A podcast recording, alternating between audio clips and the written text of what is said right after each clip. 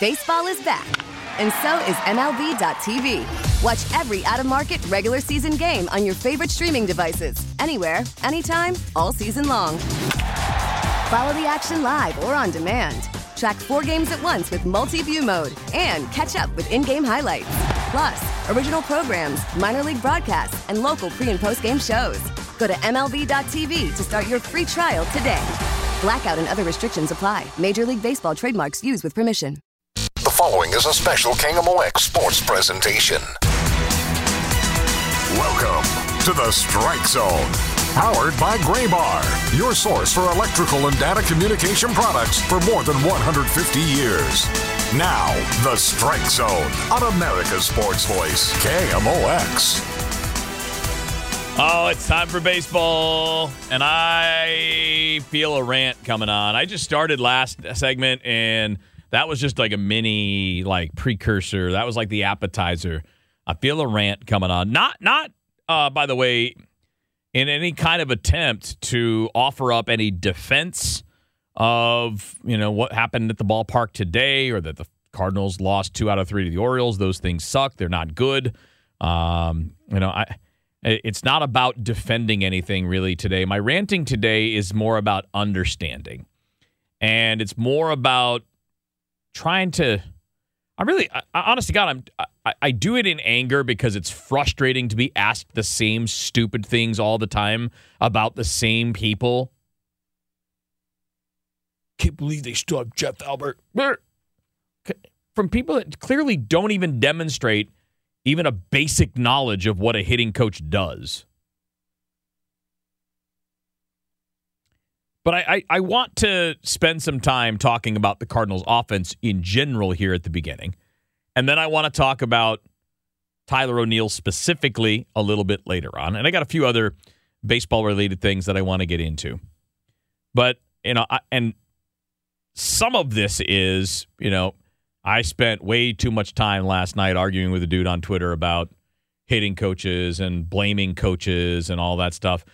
And I, so, yeah, I realize that most people are not super irrational. I'm not even saying this guy was irrational, but he was very dug in on his opinion without having done any research whatsoever. And that's a problem. Like, if you haven't been willing to do any research or digging, well, you know, you can't really dig in. Do some homework, then then come back. But I, I'm I'm trying. What I'm trying to get at here is a few things. Number one, what an offense is 19% of the way through the season, which is where the Cardinals are after their loss today, is not necessarily an indicator of what they're going to be when the season is over or what they're going to be for the next four and a half months. And I, and I do think that we as human beings have the ability to understand context, to understand that a slow start or an inconsistent team is not the same thing as a terrible team, is not the same thing as something that you should be panicked about. So let's take a snapshot look at the Cardinals' offense as it is today. Where do they rank? compared to the rest of the league? Where do they rank? You know, how are things going? Now, part of the problem here is understanding the context. And here's part of the problem. And I'm sorry if this applies to you. Actually, you know what? I take that back. I'm not sorry. I'm going to say this without any apology. Too many people don't watch baseball. They don't watch anything outside of their own team if you only watch the Cardinals and you don't pay attention to anything else, you're lacking important context because then what people end up doing is like, well, their team batting average is 241. That's terrible. Well, sure, it would have been terrible 10 years ago. Well, the league batting average is 232. As a team, as a player, all you are is a product of the time in which you're playing. So offense is down around the sport. And if you're not paying attention to that, if you don't understand that a team batting average of 241, however offensive that might seem to your 1985 mind, is actually sixth best in the uh, National League. So if I'm, if I'm doing the math correctly, that means there are only five teams in the league that are better than that, and there are nine teams that are worse than that. And if I remember correctly, again, you guys can help me out, but I believe five is less than nine. I think I saw that somewhere, probably on Twitter. And the reason I'm bringing this up, again, is all about context. Are you looking at the statistics, the performance with the context of the way things were in 2011, 1998, 1985? Because if you're doing that, you're wasting your time. You have to look at any performance, team or individual, and put it within the context of the season in which it's happening. Offense is down around Major League Baseball. You look at a 241 team average and you're like, man, that's garbage. But then you look at the Cardinals in something like weighted runs created plus, which again simply balances out ballparks. It accounts for what the league averages are. And the Cardinals are actually 4% above major league average offensively this year. You're seventh in the National League, so you're middle of the pack, and you're just above average. What does that say to you? It says that the offense can be better and should be better, and there are definitely players on that on the team that need to be better. But as a whole, you're still better than most. We look at something like offensive wins above replacement according to Fangraph. You're sixth in the National League. Five teams better, nine teams are worse. This is not complicated. So the offense has not been good, but it's been okay.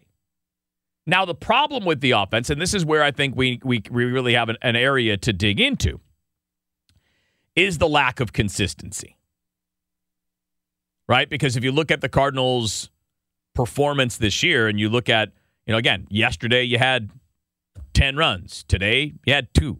And it's been that back and forth that's been the problem. So the averages look okay because you have a 10-1 win and you have a 7 to 1 win and you have a 10 to nothing win and a 7 to 5 and a 10 to 5 and an 8 to 3. So you have a you have a bunch of blow-ups where the offense is amazing on a given day.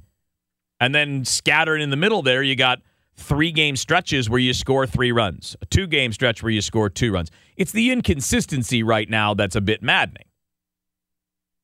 Right? I mean, I, I, that's how I see it is like you need to be a little bit more balanced. You need to be a little bit more consistent. And part of the problem, and this is actually a real problem, is that the Cardinals are not good against right handed pitching. You know, their their their their team OPS is 664 against right-handed pitching. It's not good. Against left-handed pitching, oh, wow, they they destroy it. 8 800 OPS, 813. Batting average, team batting average 30 points higher against lefties. Slugging percentage like 70 points higher against lefties. So the problem for the Cardinals right now is handling right-handed pitching. Well, guess what? I mean, I think we know this, but the vast majority of major league pitchers are right handed. And thus we see a bit of a problem that's emerging, right? They've got to be better against right handed pitching. And that goes for some of the big dudes. Um, you know, Paul Goldschmidt this year, 726 OPS against right handed pitching. Paul Goldschmidt's an all star. He's a phenomenal player. He's got to be better than that against right handed pitching. Tyler O'Neill's been terrible against right hand pitching. I'm going to talk to you more about Tyler O'Neill here in a few minutes because I did a dive into what's going on there. Dylan Carlson needs to be better against right handed pitching. Only a 647 OPS against right handers. You know, the guy that you brought in to be your DH against right handers, Corey Dickerson. 490 OPS, man. I mean, that's bad. That's that's a that's not even a bench player.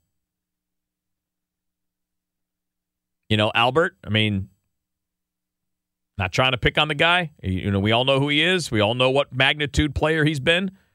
He's batting 080 against right-handed pitching right now. He is 2 for 25 against right-handed pitching. So, you know, it's a bit of a problem. It's the only way to put it. Now, there are some positive developments here in the last few days that might be able to help change this. Juan Yepez, he's hitting everybody, righties and lefties alike. I mean, he's crushing righties. Uh, Brendan Donovan doing a nice job against righties. Almost a 900 OPS against right handed pitching. So there are some things that could start to change this moving forward. That is something that needs to get changed. What is just mind boggling to me and I'm gonna I want to get into this. I got a couple analogies that I want to use because I want to be clear in that I'm not saying that managers and coaches don't matter. They clearly do. But they don't matter as much as the players. And I don't know why baseball fans, but I think this is true around baseball. I don't think this is just a St. Louis Cardinals fan base thing. I think this is true around Major League Baseball for some reason, hitting coaches are always the butt of the joke. Hitting coaches are always being ripped on, always being criticized, always, people are always demanding their heads. So I'm going to ask you this. I got a couple, again, a few different angles I want to get into on this. One of them is this How many hitting coaches over the last 15 years have Cardinals fans actually been happy with? I'm going to go through them. We're going to talk about them. And we'll, we'll get into that because I've been here covering the Cardinals for almost 16 years. And I can only remember a couple years where people weren't bitching about the hitting coach. A couple of those McGwire years. And you know what's funny about those years? You had Albert. You had prime age Yadi. You had Lance Berkman. You had prime age David Freese. I mean, like you had really good players. So I find that kind of an interesting coincidence. But I, I want to get into that for a minute. I want to ask why do we hold hitting coaches to a standard that we don't hold other coaches to? Why are we always calling for Jeff Albert's job, but nobody called for for Mike Maddux's job? last year? I have an answer for that, by the way. It's not a good answer, but it is the answer. It's the it's the explanation for why people do that. Also, for those years when Jose Oquendo was on the coaching staff, when they were not a good defensive infield, why did nobody scream for Oquendo's head? Well, number one, nobody cares about defense generally, but we like Jose, so we're not going to criticize somebody we like. We don't like Jeff Albert because he's new and he teaches all those new things that we don't like. We don't like science. We don't like math and machines and stuff. We like old school. Choke up, hit the ball on the ground and run. We don't want any of that launch angle nonsense. And then finally, I want to get into a broader thing when it comes to all sports head coaches, managers, positional coaches, hitting coaches, pitching coaches, whatever. There is another profession that is a lot like the coaching profession. And I think maybe if I use that as an example, you'll understand more where I'm going. So I want to dig deeper on all of that next up on KMOX. We get it. Attention spans just aren't what they used to be heads in social media and eyes on Netflix. But what do people do with their ears? Well, for one, they're listening to audio. Americans spend 4.4 hours with audio every day. Oh, and you want the proof? Well, you just sat through this ad that's now approaching 30 seconds. What could you say to a potential customer in 30 seconds? Let Audacy put together a media plan tailor made for your unique marketing needs. Advertise with Audacy. Visit ads.audacy.com.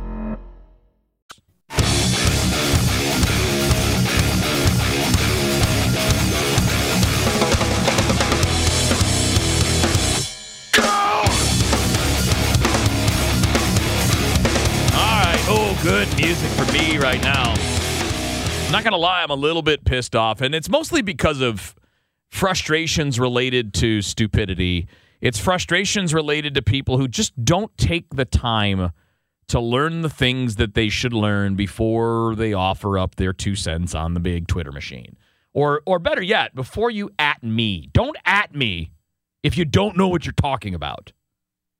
But I have my feelings and my feelings matter. No, they don't. I mean, they do to a degree, right? I mean, you know, you're a customer, so you're buying tickets and stuff. So yes, your feelings matter in that regard. But I mean, like, they don't matter in that they don't change the facts. They don't change the reality of a given situation. So let's talk a bit about hitting coaches, pitching coaches, coaches in general. Let's talk about why blame the hitting coach is always the easy answer. Uh, because I don't think anybody truly understands what a hitting coach does. I mean, we, you know, I've had many people on before that that have had that job, um, and try to explain it. Uh, but the modern hitting coach really is the guy that really helps you put together the game plan, right? You, you scout the opposing pitchers, you use your own strengths and weaknesses as a part of the factor. Hitters have to, but the fact of the matter is that the professional athlete who has a bat in his hand has to be able to go out and execute a plan. You have to be able to hit the baseball. You have to be able to do the things required of you. And what's always frustrating to me about this idea that it's always the coach. And for whatever reason, we always want to blame hitting coaches. We don't want to blame fielding, like infield coaches. We don't blame pitching coaches to the same degree, even though fielders and pitchers have a lot more control over their own success and failure than hitters do. Hitters have to react in four tenths of a second to pitchers throwing a hundred freaking miles an hour with breaking pitches that are created in laboratories. Like they have the hardest job in sports. Not the physically most demanding, just the most difficult to do. The highest failure rate, may be the better way to put it. And you know, when a when a hitter swings through a fastball right down the middle, that's not the hitting coach's fault when he fouls off the cookie or he gets jammed by it or he hits it off the end of the bat or he takes it, that's not the guy sitting in the dugout. That's his fault. And I, I, I just I feel like it's just such an easy reactionary thing. Maybe because it's easier to believe, or maybe it's easier to hope that your team will just fire the guy that you think is stupid, replace him with someone you think is smart, whoever that might be, and then that will fix everything. And the reality is, it won't. Because the players have to hit. Players play. Coach's job is to give them the information they need about, you know, what the opponent will try to do to them, whether you're a hitter or a pitcher, you know how to attack your opponent. Defensively, where to position yourself. You go over fundamentals, you hit fungos, you work in the cage. But ultimately, in the game, the player has to do the job when they when the ball is hit to them, when the batter is in the box, when the when the pitcher is on the mound ready to deliver the pitch. It is not Mike Maddux's fault that Steven Matz threw a 96 mile an hour fastball right down the middle to Jorge Mateo today, and Jorge Mateo deposited it into the bullpen. That is not the pitching coach's fault. And it's funny because we seem to grasp that with pitching coaches. We seem to understand. You know, nobody was calling for Mike Maddux's head last year when the Cardinals couldn't, when their pitching staff as a whole just couldn't throw strikes.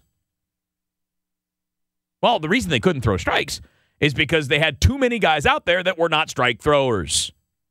Daniel Ponce de Leon and John Gant and Johan Oviedo. And I mean, like, go on down the list of all the guys that, that hurt, you know, Alex Reyes.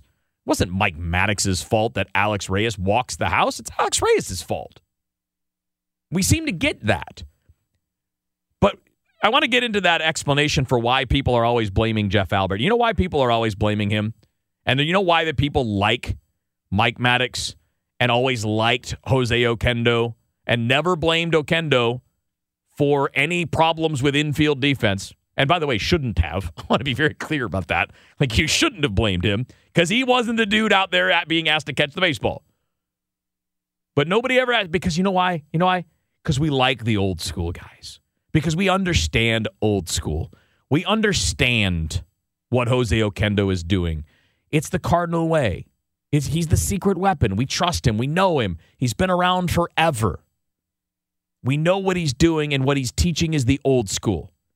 We know Mike Maddux. He's been around the big leagues for a long time. He's, you know, his brother is Greg. I mean, they're old school pitching guys. People don't like Jeff Albert because Jeff Albert is young and new, and you don't understand what he's doing, and that pisses you off. That's why you don't like Jeff Albert. Because what he does is different than what you learned as a kid. It's different than what you thought people were doing as hitting coaches in the past. But he's doing exactly the kinds of things that the most successful offensive teams are doing. He's doing the kinds of things that the Astros and the Dodgers and the Yankees and the offensive firepower teams are doing. It's not the hitting coach's fault that your shortstop who just got demoted can't hit a breaking ball. And has not, by the way, gotten. And by the way, who, uh, that that shortstop has gotten worse every year for the last four years. Just like, by the way, it's not the hitting coach's credit when a player is good. we do too much of the credit and blame thing. Like they have a job to do. If they're doing that job well, sometimes the team will have success, sometimes they won't. We just don't seem to grasp that. And I asked a guy last night on Twitter, I'm like, did you blame Jose Oquendo in 2018 when the Cardinals' infield defense was terrible? When Jose Martinez was playing first base and making all those errors? When Matt Carpenter and Jedd Gyorko were splitting time at third base? Actually, really, it was the three of those guys splitting third and first, right? Were you mad at Oquendo then? Because you would have been a ridiculous person if you were. It would be totally stupid to blame him for that. Did you blame Dave Duncan when Carlos Martinez would be weird sometimes? Or when a pitcher that the Cardinals brought in failed or floundered or struggled or got beat up or whatever? Of course not. Why would you do that? Because you know Dave Duncan. You know his history. You know he's a veteran. You know he's old school. And what we're seeing with the thing about Jeff Albert is the rebellion against the new school. It's fans that do not want to learn how things are done in the modern game. They'd rather just fall back on what they've always known or what they've always heard, and anything new is what makes you mad. God forbid you pay you pay attention to the fact that the systems that are being put into place by Jeff Albert are being followed by Nolan Gorman, Juan Yepez, Brendan Donovan, Jordan Walker, Masyn Winn, Alec Burleson, Luken Baker, Ivan Herrera. The guys I'm listing are all of the Cardinals' top prospects who are all hitting the living crap out of the ball. All right, I want to get one other angle in on this next up. Because again, I'm telling you, I firmly believe that is why people do not like Jeff Albert because he's new school. And everybody likes to whine about new school. We don't understand it. I don't want to hear launch angle. I don't want to hear barrels. Well, guess what, man? That's how it works. And by the way, everybody's known those things forever. I've said this a million times. I'll say it one more. Ted Williams talked about launch angle. He didn't say the term, he didn't say those words. He didn't say launch or angle. He just said you need to hit with a slight uppercut. Uppercut. That's what he said, not uppercut. I don't know what that is. He said you need to hit with a slight uppercut. In other words, you want to hit the ball in the air. In fact, that's something he talked about a lot too. But I want to get to that next part. There's an analogy for coaching that I'd like to make. And I think it's one that will ring true with everybody. I hope. There's another profession that does exactly what coaches do. And the results are very often related to the talent that they have around them as opposed to the very specific things that they do. And I'll get into that next on KMOX. Welcome back to the Meyer Jensen Sports Open Line. Swinging along with the left. That's a grand slam for Yadier Molina. You bet! This is Sports Open Line on KMOX.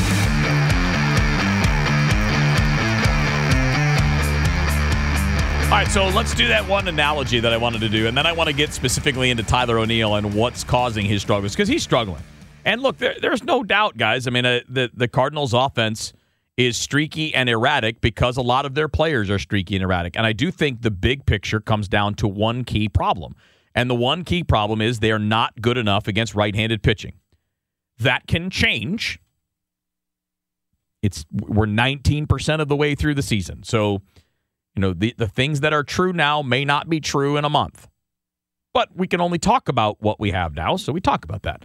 Um, and I want to get into the same this idea with Tyler O'Neill, like what's different from last year? Why? What? Where are the where are the problem signs, and are they things that he can fix? We'll get to that in a couple in a couple minutes. I want to just make a, a, an analogy, right? Because people have this weird idea that somehow coaches, head coaches, position coaches, coordinators, hitting coaches, pitching coaches, infield coaches, it doesn't matter what sport it is, it doesn't matter what thing, that somehow they're the ones kind of directing the show. Now, they are instructing, they are helping, they are teaching.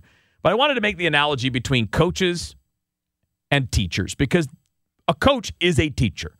It just happens to be somebody teaching a sport as opposed to math or science or social studies or whatever. Is a teacher a bad teacher when they happen to have a year where there aren't as many high academic achievers in their class? And are they a better teacher the next year when they have more academic achievers in their class? Like, aren't the results that you're going to get either on regular tests or standardized tests or whatever, aren't they going to be largely about who your students are rather than who you are? I mean, I think of it this way I had teachers that I grew up with that um, I, I don't think I really had any teachers I didn't like, but I had some that I'm like, eh. Like, sorry, Mrs. Jenkins from fifth grade, but didn't didn't really impact me very much. I didn't hate Mrs. Jenkins; she was nice, but I don't look back and go, "Wow, you know, I really learned some big things from there." Mrs. Proden, on the other hand, rest in peace. Man, my eighth grade teacher, she set me straight, man. Like, made a big impact on me, and probably didn't have that same impact on everybody else. Is that on the teacher? If if you've got a, a classroom full of C students and they all get C's, is that the teacher's fault? If you got a if you've got a class of A students, they get A's in everything, they have every year, they always do, high high standardized test scores, the whole deal. Is that really your do you get credit for that as a teacher when you have that? Because really guys, that's what we're talking about with coaching. You you're there to help, you're there to make people better, same thing as a teacher. You're there to help people achieve what they can achieve. You're help you're there to make them better. But my better and your better and somebody else's better may not be exactly the same. And this is the part that I think everybody should be able to understand. You could probably think back to your educational childhood or even, you know, in high school or college. And you can think back and you're like, you know what? There's that kid in my class that never did his homework, blew it all off, and he got a C minus. That wasn't the teacher's fault. Not, there's nothing the teacher did wrong there. Presented the information in class. That kid wasn't taking notes. That kid was daydreaming. Gets a C on the test. That's not the teacher's fault. Coach gives the hitter the game plan. Game plan is in place. And by the way, as a hitter, you got to be able to adjust on the fly because pitchers change what they're doing. But like I said earlier, you get a fastball down the middle and you miss it. How's that the coach's fault? Or, again, in the case of a pitching coach, I mentioned this with Steven Matz earlier. You miss with a fastball right down the middle, that's not the pitching coach's fault. Come on, man. And I, and I think that's something that we need to do a better job of understanding. I mean, like, you think of the all time great coaches in sports, right? Phil Jackson's a legend. What's Phil Jackson if he never has Michael Jordan and Scottie Pippen and Shaq and Kobe? What, what's his record if he never coaches that caliber of player? Hmm. What's Tony LaRussa? If he never had McGwire and Canseco and Dave Stewart and Dennis Eckersley and Albert Pujols and Jim Edmonds and Scott Rolen and all. I mean, like I think every coach, every manager will tell you, without the players, you're not going to get it done. It's not a cop out. It's not an excuse. It's the reality. And I'll close it on this. Sparky Anderson made this point a long time ago. The players make the manager. It is never the other way around. And that's true for every head football coach, every hockey coach, every basketball coach, every assistant coach in all of those sports. It's on the players to do their jobs. All right, let's talk about what's going on with Tyler O'Neill. I mean, he's he's really struggling, and it's a big difference compared to last year. Where are the differences? How fixable are these things? How fast can they be fixed? We'll get into that next up on KMOX. All right, we'll start things off here on the Strike Zone with What's on Deck, sponsored by Chesterfield Fence and Deck. You'll find them at chesterfieldfence.com. What's on Deck is the three-game series against the Giants starting tomorrow night. Jordan Hicks will start for the Cardinals. It'll be Logan Webb for the Giants. So that's a tough assignment for Cardinals hitters. He's pretty stinking good. So we'll see if the offense can muster a little or if the pitching staff can just do their thing. I mean, they do have the third best uh, team ERA in the National League right now. So they're the ones that are really kind of keeping things going while the offense is either hit or miss at this point.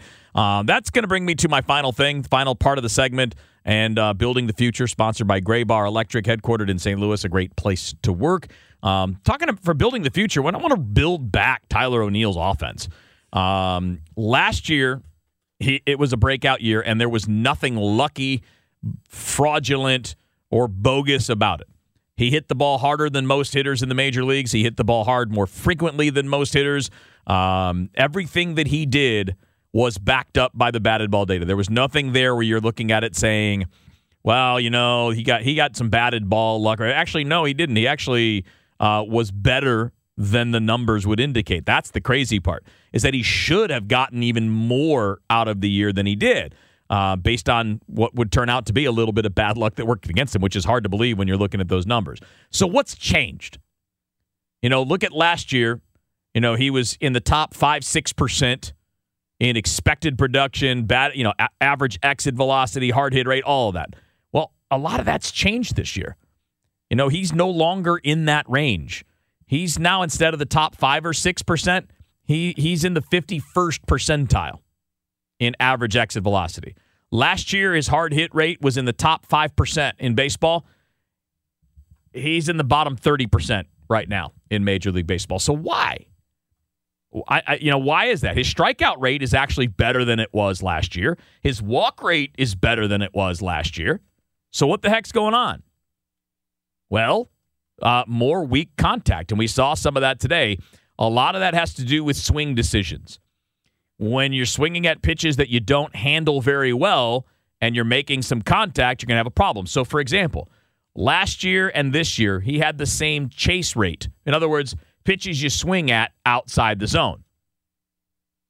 This year, he's actually putting more of those in play, which means more weak contact. So his contact rate on chase pitches, his contact rate on pitches outside the zone is up 5 6%, which is re- resulting in weak contact.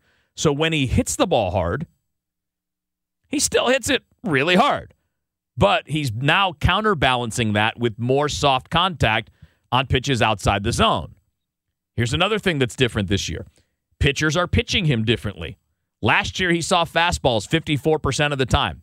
That's down to 47% of the time. So he's seeing fewer fastballs. Well, I wonder why he's seeing fewer fastballs. Well, because he destroyed them last year. He slugged 585 against fastballs and hit 313. So when you look at teams and how they adjust to a hitter, people looked at that and said, hmm, this guy really hits fastballs well. Let's not throw him as many of those anymore. And they're not. And he's not having the same amount of success on changeups or breaking balls. Last year against off speed pitches, so off speed would be any non fastball that's not a curveball or a slider. So changeup, splitters, things like that. Last year hit over 300 against those. This year he's hitting a buck 50 against them and with no power. Last year he slugged 457 against those. This year he's slugging a buck 54. Nothing but singles, two singles. He's actually two for 13 against those off speed pitches. He's only hitting a buck 22 against breaking pitches this year.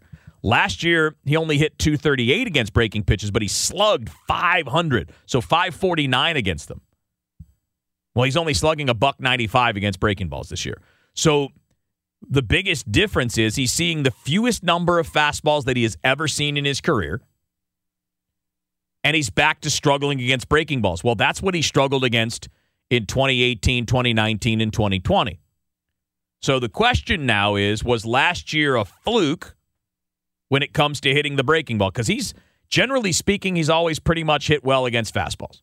Most hitters do.